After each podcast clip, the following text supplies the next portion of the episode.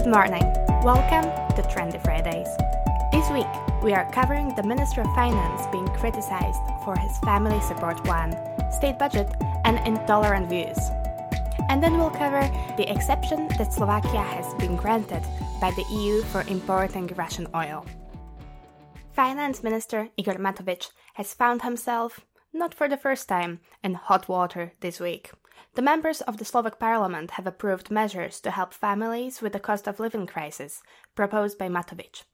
These measures will mean that children aged 5 to 18 years will get a financial contribution of 60 euros for their leisure activities, and child allowance will increase, as well as child tax bonus. According to Trend survey of 63 selected personalities of the Slovak economy, the majority of them think the measures are purely populistic and will have a negative impact on the country. After the Minister of Finance said that he wouldn't be able to draw up the state budget, Minister of Economy Richard Sulík called him incompetent and suggested that if he doesn't manage that, he should consider a career change. On top of that, Matovic managed to start a discussion about censoring rainbow flags just as Pride Month begins. He said he approved of the proposal to ban the posting of symbols of movements, organizations, communities, and ideologies, promoting any kind of sexual orientation on buildings of state bodies and institutions, as well as inside them. The proposal was submitted by member of the parliament György Gyimesi from the Olano party and independent Tomáš Taraba. Andrej Stančík from Olano called the expression of approval by Matovic a violation of the coalition agreement.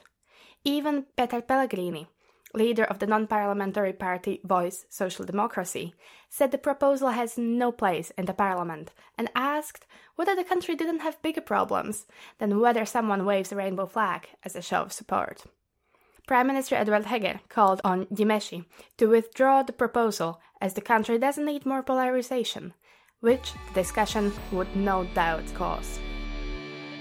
On Monday and Tuesday, the European Union held a summit in Brussels. One of the outcomes was the EU wide ban on most Russian oil imports by the end of 2022.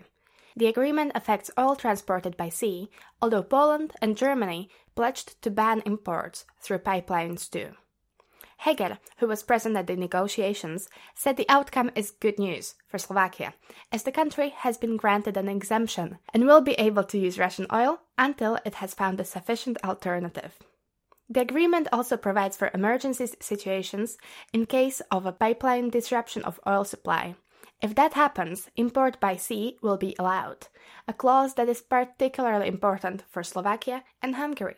So, more than 75% of Russian oil is supposed to be affected immediately, and by the end of the year, it should be up to 90%. There should be further negotiations about the remaining 10%, most of which flows to Slovakia, Hungary, and the Czech Republic through the pipeline Druzhba. In the meantime, the prices of petrol in Slovakia are rising. The price of natural 95 petrol rose to 1.8 euros per liter last week. And while the sum is as high as in Austria and the Czech Republic, and lower than in Germany, the relatively low Slovak incomes mean that the petrol is actually less affordable for Slovaks. Counting with the current prices, a Slovak can fill their 55 liter tank for about 100 euros, and that is 11% of the average monthly income before tax. The country is also trying to diversify its gas portfolio and end its dependency on Russian gas. The Slovak gas industry, SPP, the state owned energy supplier, is taking leaps toward diversification and supply. Soon, the company will be able to choose between three sources of natural gas Russian, Norwegian, and liquefied natural gas, or the LNG. The new supply chains are no more costly than the Russian one, but they could reduce the dependency on Russian gas from 60 to 70% all the way to 30%. And here are some other stories of the week. On Tuesday, President Zuzana Čaputová visited Ukraine to meet with President Volodymyr Zelensky and speak in front of the Ukrainian parliament. She said Ukraine belongs to the European Union and that she would do everything she could to make it happen. Prime Minister Eduard Heger said that Slovakia wants and needs Ukrainian doctors and nurses, as the country lacks its own. He praised the new change in the law that makes it easier and faster for Ukrainian doctors and nurses to find a job here. Then, the Ministry of the Interior should launch a new system of natural disaster warning this June. It will include sending text messages, sirens, and media information. And finally, recent statistics show that Slovakia suffers from a lack of teachers, and it's only about to get worse. Compared to last year, schools will lack 1,300 teachers this year, and this number will grow to almost 8,600 by 2025. And that is it for the week. Thank you for listening. My name is Simi Bodowska, and I will see you again next week.